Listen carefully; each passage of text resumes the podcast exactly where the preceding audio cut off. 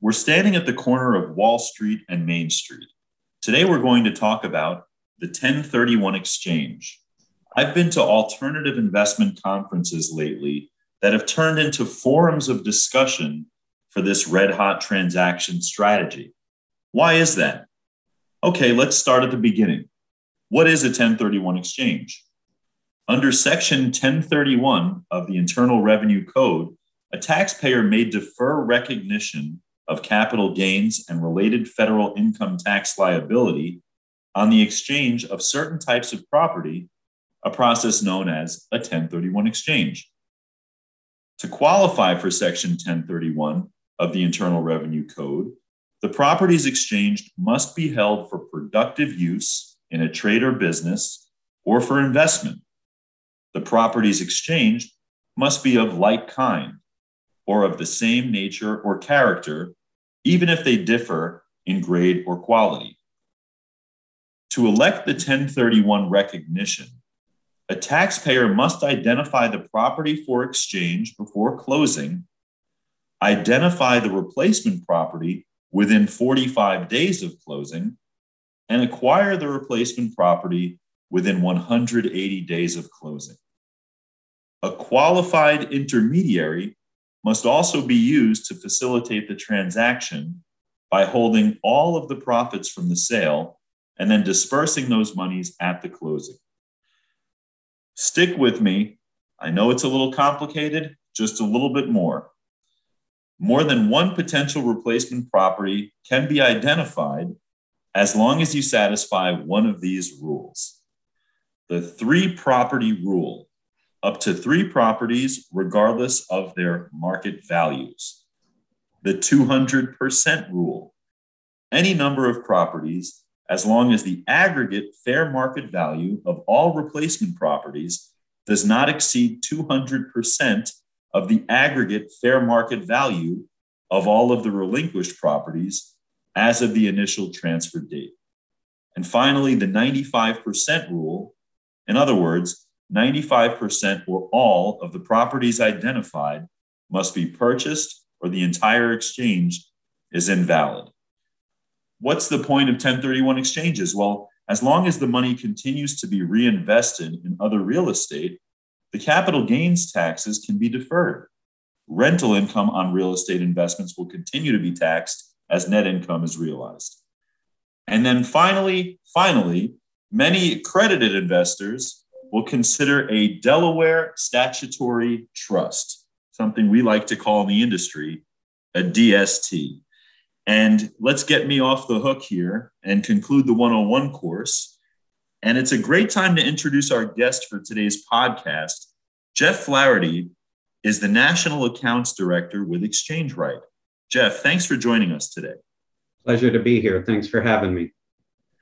Oh, it's our pleasure, Geoff. And now that I've butchered the 101 course for 1031 exchanges in the interest of time, and I can, I, I'm, my ears are acutely listening to hear the sound of you groaning as I gloss over what are probably some pretty significant items.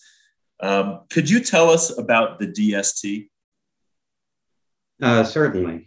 So I think you know when, when, we're talking about a Delaware statutory trust, and we're talking about it, you know, number one is because um, the IRS uh, back in 2004 issued a what's called a revenue ruling. Um, this is stronger than, say, a revenue procedure, and it was over this structure so that it could tell you and me and any taxpayer contemplating doing an exchange wait a minute, I have another option uh, for something that is like kind. So, just as you were describing in the 101 what is like kind, what isn't like kind. A, a, big question we should ask is Is a Delaware statutory trust like kind? Does it qualify under Section 1031 of the Exchange Code? And you don't need someone like me telling you that who's creating DSTs.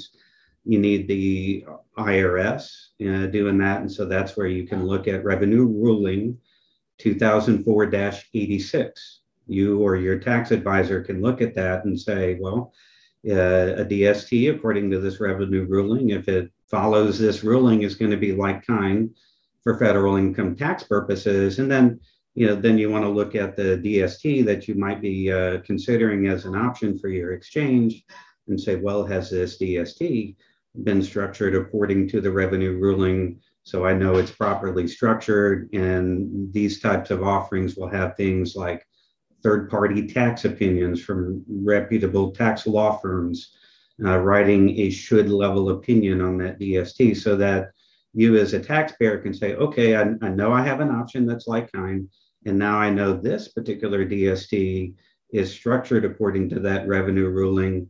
And of course, you're going to have your CPA and your other advisors look at that. Uh, so you have many sets of eyes, so you know you're you're making a good choice. You got a right structure. So Delaware statutory trust. What do you need to know? One, it's like kind. It works for 1031 exchanges. Number two, it is a multiple owner structure. So you're not going to be the sole owner of a DST. Uh, there's going to be multiple owners, several investors in it. It's more like a pooled investment. This is incredibly helpful um, to be able to, to gather more investors together so that in that DST you can have larger assets or more assets. Uh, one of the unique things about a Delaware statutory trust, potentially could have up to 2,000 investors. You're never going to have that many people really invest in a DST um, before it's filled up but you can have that many, which brought the minimums way down on programs like these. Um, and also allowed sponsors like ExchangeRight either to put much larger assets in them um, or multiple assets in them um, so that taxpayers, investors going into DSTs um, can achieve a much higher level of diversification than they could ever before in other programs structured like this um, or that they could possibly do on their own. So that would be an, a second thing to know about DSTs. Right. I, I know that, um, you know, one of the things that we hear commonly is that investors who have um, investment properties, very often they're tired of the so called three T's uh, tenants, trash, and toilets. And they would like to transition from direct ownership over uh, these investment properties to a more passive ownership structure. And so to elect to go into a DST gives them the ability to do a like kind exchange, but into a trust that will be perhaps institutionally managed. And, and as you said, have a, great number of participants, resulting in, in maybe a larger scale of assets that they'd be invested into. Uh, so I would imagine that's that's a pretty accurate uh, description as well. Yeah, that's that's accurate. Um, and that you know I could go on and on about uh, DST structure. So the ability to achieve more diversification, and then of course exactly what you're saying. Um, DSTs and, in their predecessor, the tenant in common structure, um, were all designed to be passive investment vehicles. So it's it's really ideal uh, for that person that that wants to exit their investment, their highly appreciated investment property. They don't want to be a landlord anymore. Um, they certainly don't want to pay taxes. Um, so this really gives them a way to kind of exit their active real estate, defer the taxes um, in a passive way. And then just like you were saying, Doug, in a far more institutional quality level. Um, so you have sponsors like ExchangeRight. We manage five billion in net lease. That's what we specialize in. You have other companies like you know Inland and others out there that are really good quality institutional sponsors that are creating DST programs that are invested in you know essential properties like necessity retail and healthcare like we do to apartments to self-storage to industrial and the wonderful thing is is as you look across this vast array of opportunities out there uh, the minimums all around you know, 25 to $100,000. Typical exchange size for somebody is three to 400. They can achieve a really high level of diversification. They can really uh, begin to um, pick uh, among the available DSTs out there to construct uh, an investment, as it were, portfolio that best suits their needs and their risk tolerance and profile. So they get to work with companies, Doug, like your company, to you know, talk about their risk tolerances and then look into this DST space and and construct something that really suits them well for their goals, you know, both now and long term. Um, DSTs are, are a great um, investment vehicle to defer taxes And as we like to say in our in our industry, swap till you drop. Um, so maybe we could spend some time talking about kind of an estate planning.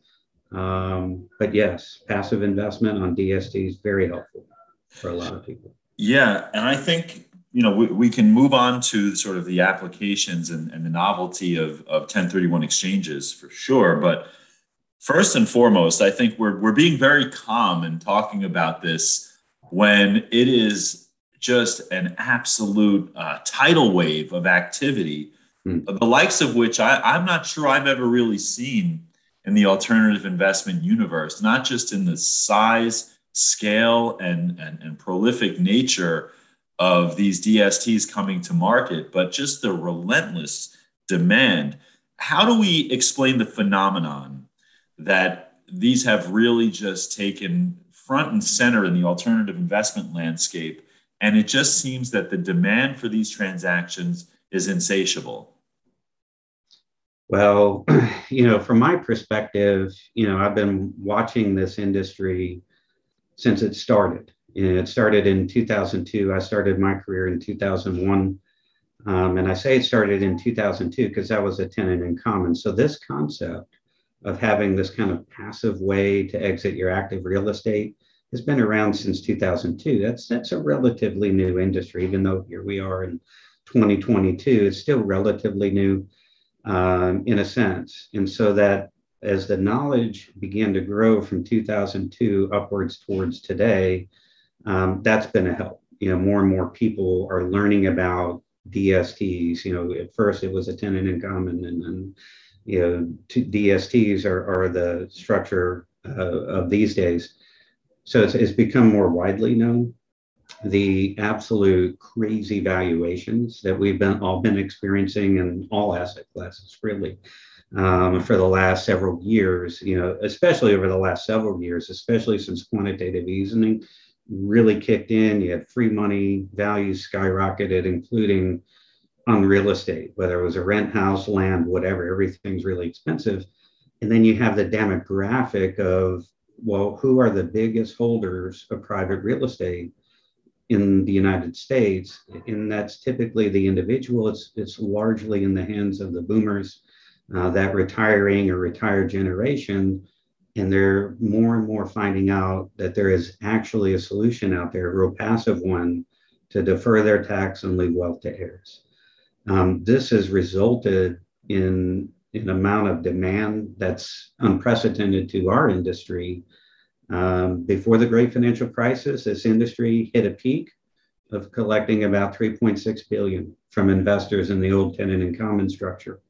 Um, last year, it, it, almost reached 8 billion.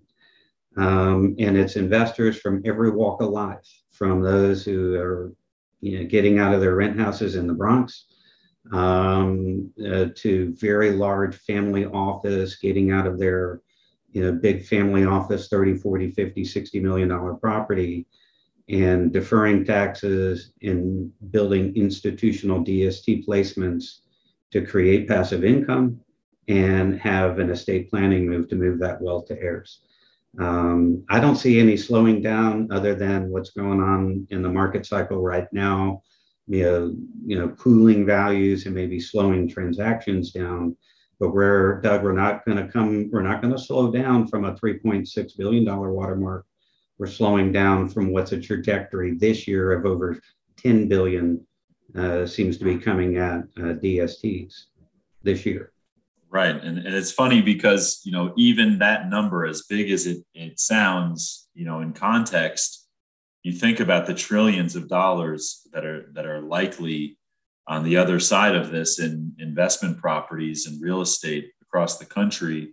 And as that generation starts to transition from active to passive that moving through such a small vessel even $10 billion doesn't sound like nearly enough and probably gets to the, the reason why these are so popular. And and it kind of brings me to my next point because you know let's look at this from the wall street side of things not the main street side of things and and think about how advisors and broker dealers you know when you've got these programs sort of coming rapid fire and by the time they're actually ready uh, to hit the market, by the time the PPM, the private placement memorandum, is issued, many of these programs are already fully subscribed. How mm-hmm. should advisors and how should uh, broker dealers, RIAs, think about due diligence of these programs when the turnaround time is so abrupt? Yeah, when, when you're in super, super high demand markets like this, it's really important for the advisor and the advisor's broker dealer firm um, to really build solid, open, often communicating relationships with the sponsors they're going to work for. So, from a due diligence standpoint, one, one thing you could do if you're not already in this space, or if you're thinking about, hey, look, we we need to offer this solution to our clients as well, is you, you start your due diligence by selecting, you know, the kind of sponsors you're going to work with. You know, you, you certainly you're going to look at the whole universe of sponsors out there and then decide how much you want to be in the business. Um, because if if you want to really provide some quality solutions, you, are going to have to have more than one sponsor. Um, you might have one you really like and you've had a great experience with them in the past. But if you look at really serving the investor need, you're probably going to have it to have at least three. Um, and if you're going to want to be somewhat really active, you're going to probably have to have five uh, sponsors that you're working with because their products are moving quick.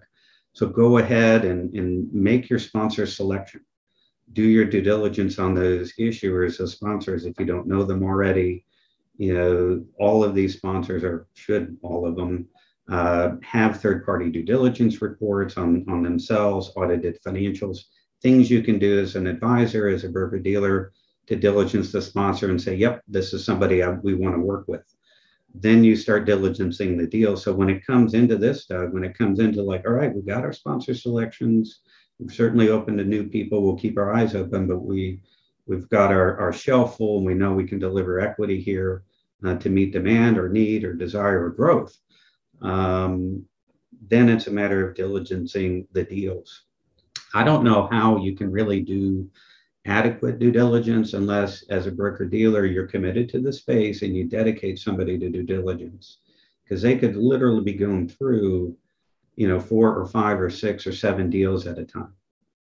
Um, from an investor perspective, that's what I want uh, in a, a, financial advisor and a broker dealer is that, that they did put a team together. They're in this space. It's not an accommodation from time to time and getting a haphazard look. They're they're really looking at it. They're paying attention to it. They're diligencing it. Um, and they're able to do that efficiently because they've created systems and processes in their broker dealer to make that happen.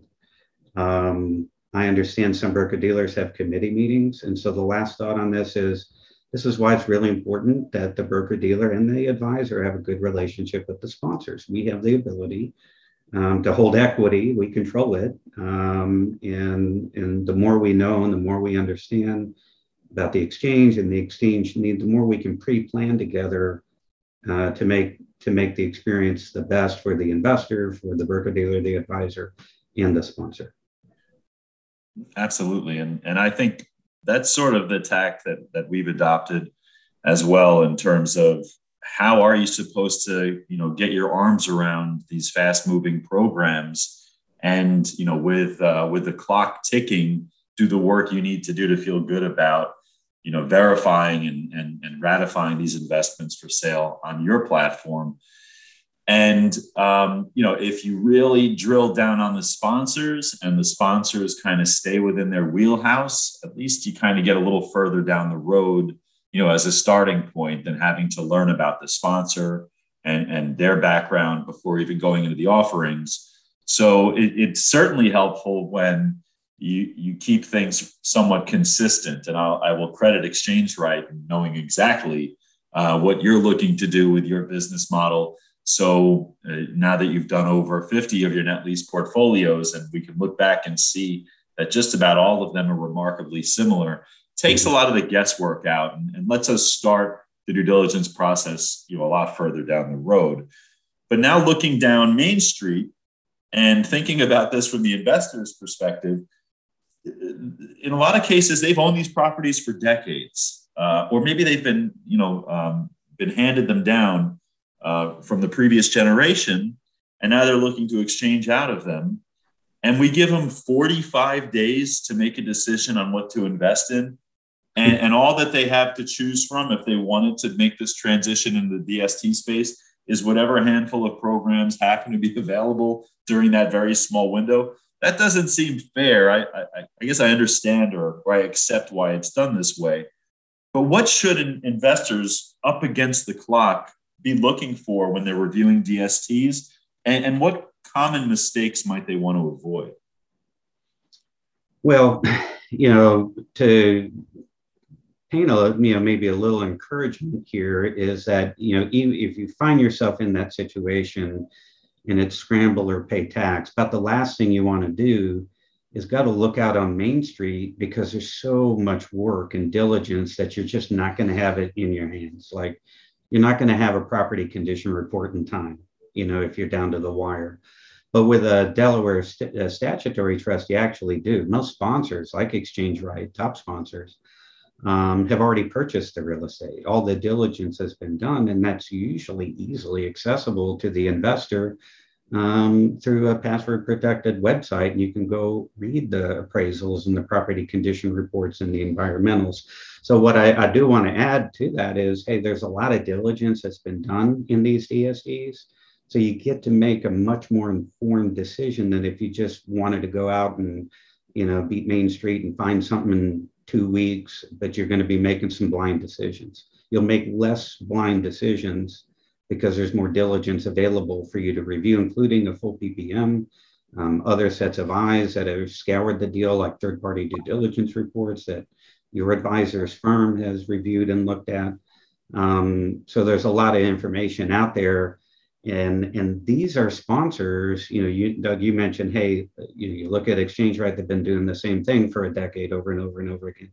So there's not going to be a lot of surprises there but you'll find that remarkably kind of true in other places. You might find you know some sponsors do different kinds of things but it's not the first time they've done an apartment or it's not the first time they've done a self-storage you know these are companies that have been around 10 20 30 40 50 years. Um, and, and none of that information is hidden. You get this all in this giant private placement memorandum and everything's disclosed. Um, it's a lot of work, you know, you're down to the wire, but you know, you're down to a big tax bill um, and you've got all this diligence on your fingertips to see what's out there, what's available, and maybe you're spending 10 hours a day reading uh, some through depending on how much diligence you want to do. And, and last thought, Doug, what would what would I be careful about or pitfalls of? Don't chase yield. Um, there's not much yield to chase right now in the yeah, marketplace right now, but still, and and we're going to be the higher yield, and I'm saying that be careful not to chase yield. Um, so that's a good point, and you know that that we'll bury the lead there because there's a question I wanted to ask towards the end of this conversation, but you know I, would be remiss to not touch on the controversy in the space um, that that occurred in, and got very loud a couple of years ago when President Biden threatened to do away with the 1031 exchange. I mean, this sounds like a great tool for you know really everyone across every walk of life in the United States to to continue investing in real property, you know, without being hindered by the you know the, the taxable events that that successful investing would create. Why was he opposed to it, and, and is that still on the table? Yeah, they, you know, as we like to say, um, 1031's kind of always been on the chopping block. You know, as uh, many of us know, and maybe if you don't know but 1031's been in our tax code since 1921, um, almost since the inception of our tax code. So it's been challenged a lot over the years with what you see, you know, coming out of like the Biden administration or uh, previous um, Democratic administrations is it comes up as like a pay for.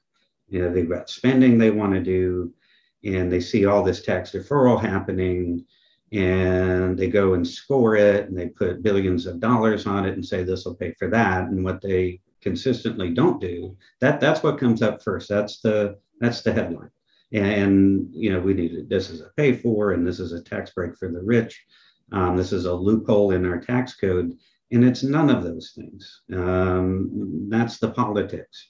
When when it really comes down to it, it has so many giant uh, impacts on our economy, probably be the absolute worst thing we could do right now. If you could think of us doing worse things um, that have already been done, this would exasperate the problem even more. Um, and so I don't think it's going to happen like a limitation or a repeal, but it's very real. Um, everybody needs to be letting their representatives know that you know 1031 exchange should be preserved. There's macro and microeconomic studies published by Ernst & Young, Ling and Petrova. They've been updated. Um, the whole real estate industry is very active right now and has been active in these recent announcements from the Biden administration. Um, even in our little part of the 1031 world, um, we've been very active. Federation of Exchange Accommodators, that's the national trade organization for qualified intermediaries, the Real Estate Roundtable, um, on and on I go. Many big, big stakeholders and big lobby groups, the National Association of Realtors have been active and making their voice heard on the street saying, no, this is this is not going to help. It's going to kill job. It's going to slow velocity. So, you know, it's going to slow growth, and we don't need that right now. We, we need real estate to be able to trade hands, even while properties are dropping in value. Um, we don't want to do anything to clog up the wheel. And what, what has happened in past times, last thought, Doug, is they were serious about that once upon a and it, and it was real serious, and nobody was talking about uh, personal property exchanges. Those got repealed but we were out there fighting real property exchanges and that got preserved. So we have to fight. Um, but I, I, do believe cooler minds will prevail uh, on both sides of the aisle because there's uh, support on both sides. Right. You know, actually, it was kind of surprising to see that um, in the crosshairs uh, during the last um, uh, election cycle because it it really does seem like a, a transaction strategy that's you know that, that, that's built with the right intentions and um, and deployed you know in, in a in a fair and reasonable way it's you don't see this this may you know i'm editorializing here of course but in the way that we see it particularly in um, the alternative investment universe as that pertains to the financial services industry it doesn't seem abusive. In fact, it, it seems like something that really does help investors make better decisions, uh, improve the quality of, of the assets under their ownership, and, and certainly improve the quality of the management of those assets going from uh, active to passive and entrusting institutions with billions of dollars in, in assets under advisement and experience uh, in, in taking over and um, and so I was I was kind of surprised to see it, you know, as a, as a bargaining chip and and in the crosshairs of that administration. But that's just my personal opinion, really not relevant for the sake of this conversation. But I do appreciate you helping us understand why uh, maybe they were, you know, honing in on that. And and and obviously, when you look at kind of the balance sheet of America, start to realize that anywhere they they think they can pull additional funds, they're mm-hmm. you know pretty desperate to do so these days. And, and you know, I, I, did want to now come back to something you mentioned in terms of chasing yield. Um, when you have something that gets this big this fast, and participants come into the space, new you know new sponsors, new types of um, asset classes, it lends to a lot of let's say uh, spillage right? It's you can't have a locked in industry that hits it down um, right down the fairway every single time. You know, there's going to be some underperformance. There's going to be some mm-hmm. mistakes being made. There's going to be some people probably, you know, maybe not as well heeled as others in the industry selling their wares because of the opportunity that's here. Mm-hmm. So, for two reasons, one, because of the change in, in the macroeconomic environment. And two, because of the growth in this industry. Should we tread lightly right now in this industry? Should we be a little bit more careful? And are there implications of rising interest rates and a slowdown in the economy that would be felt in the DST space? Absolutely. you know, any anybody that would think that what's going on macroeconomically right now, you know, somehow going to not have an impact on on DSTs that are from the past or being offered presently doesn't really is not really paying attention um, because you know you, you have a lot of headwinds um, it, that w- that we're all familiar with. I, I, guess what I can speak to is how we're thinking about it. Um, like when we think about inflation at ExchangeRight, um, we want to understand the kind of inflation that we're experiencing. You know, this is not your 1970s inflationary environment. Um, we don't have wage growth. Um, we have cost and expense growth.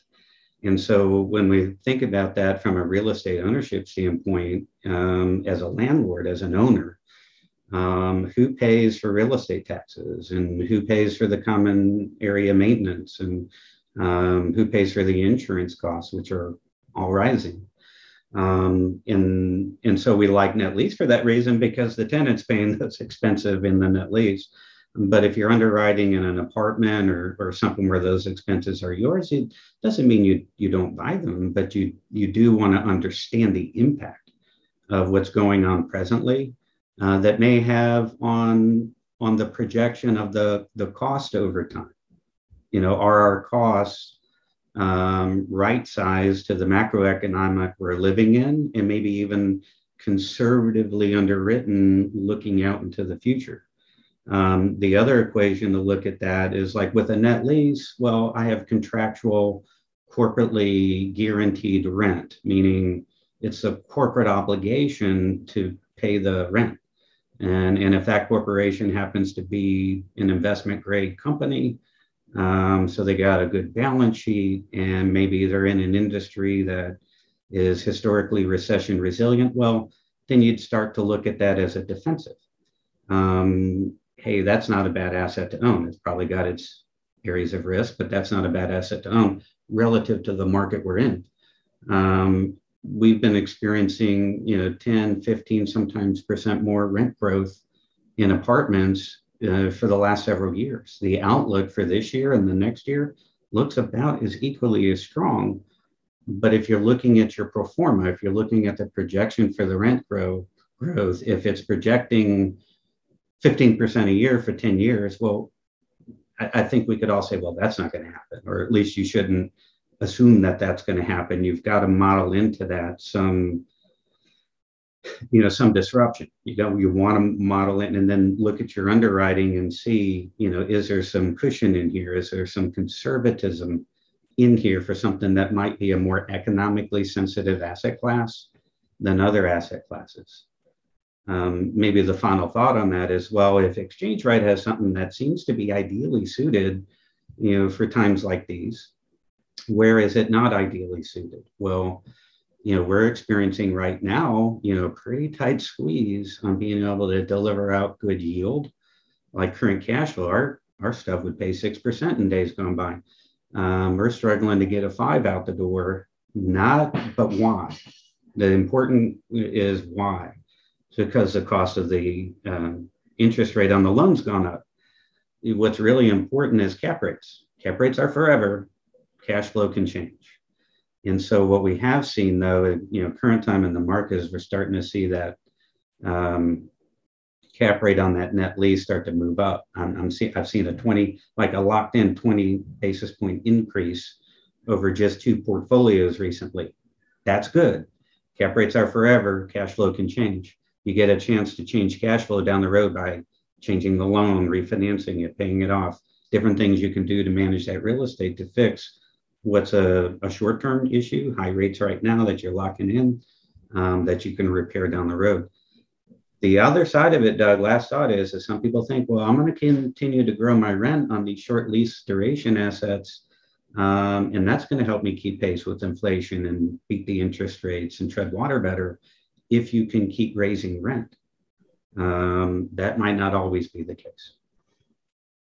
Right. And, you know, I think that's a really important point that you touched on that even within this industry, you can break the different asset classes and the different managers down into subsectors, almost like you could with the S&P 500 and say, you know, uh, single tenant, triple net lease as a strategy might have a risk profile um, on this end of the spectrum, multifamily, especially you know with cap rates being what they are today, might be over on this part of the spectrum. And, and you can kind of calibrate your investment strategy based on the different asset classes uh, to, to maybe mitigate the risk or even try to capitalize on the opportunity that this economy or other economies over the last uh, few, few years and, and possibly if you want to look around the corner, you know, what the future might hold would be best positioned to benefit from, from what we're seeing. And, you know, we've seen a lot of different asset classes come into the space. Obviously, single tenant triple net is a great place to start. Multifamily has been very popular. We've seen self storage. We've seen seen uh, mission critical uh, distribution facilities, uh, things of that nature. And so, you know, there's a lot of different flavors of um, of asset classes that you can consider. So, given the backdrop of rising rates and economic uncertainty that we have right now, I'm sure along with your financial service professional, you can make some decisions to to try to accommodate for that. Mm-hmm. So, I mean, I, I, bringing this all home, I have to say one thing: you're an, an incredibly calm person. Uh, I love that steady hand, and in the past, I've relied on you as a resource, and you've been very generous with me in in talking about just the industry and the ins and outs, and and never sort of you know shilling your wares, let's say, and and I can say that because ExchangeRight's been so successful that you really don't have to. But um, but I want to wish you a happy belated Father's Day, Geoff. And Thank you. Remind me how many kids you have. Uh, seven, seven kids. Seven. And I've got two, and I can barely keep my head on straight. How do you stay so calm and level headed with seven kids? Um, by necessity, you know, because if, if I'm not calm, you know, uh, you know, you, you end up kind of setting the tone. And and I'll be honest, sometimes my tone is not so hot. Um, and you know, that dad can get his ire up sometimes, but um, but yeah, if I don't set the the tone for the home, then it's not healthy. So yes. understood. Yeah, I guess you kind of have to have that that zen. Once you get past, you know, three or four kids, if you lose all control, and then it's all about mastering yourself at that stage, I guess. So yeah, I, I, found a lot of times uh, what oftentimes creates a really, really healthy organization, you know, the worlds we live in, a lot of crossover to really creating a healthy, healthy household. Right. Absolutely. And and certainly attitude is a reflection of leadership, as they say. So I would imagine if you stay calm and and very zen, uh, maybe you'll get that uh, that response or that reflection from uh, from the the troop that you're leading. But uh, yeah, I, would certainly want to. I guess I have to wish you a happy Father's Day time seven, and, and just commend your uh, your steady hand. But I, I really do want to, to, to take some time here and thank you for for all of the help that you've given me and, and our firm. We've had a great relationship at Kingswood and, and Benchmark with ExchangeRight over the years. For more information about this asset class, this industry, and ExchangeRight, if I'm an advisor or if I'm a potential investor looking to do one of these deals, where would you point me? What are some resources that we could be looking for? Um, well, right, right where you are, you know, and and that's just as honest as it can be because um, these are these DSTs are what's called a Reg, Reg D, Regulation D private security. Um, so that's nice because we don't have to spend the cost for public filings. It's not so nice because it lives over in a corner in the dark, and investors from the outside, you know, it's it's not as transparent as we like them. Um, and so, how do you get that transparency? You, you just simply got to work with a good group, a good group like Kingswood um, like Benchmark, you know, these they know this stuff, so they can help you. They can introduce you to it, educate you on it, um, and then help you find resources about it. Um, the only thing, the last thought on that would be just don't go Googling it because there's a lot of stuff out there on the internet, and, and I'm all for criticisms and all looking for all the hidden corners. Let's find them all and be aware of everything. Um, but there's just some people out there talking don't know what they're talking about. You've got to work with a, a, good group like Kingswood, um, like Benchmark, in order to get the accurate information. Yeah, I appreciate that, and that's definitely worth noting that a DST, which is really the the program that we've spoke at length today about is a Reg D, which is for accredited investors only.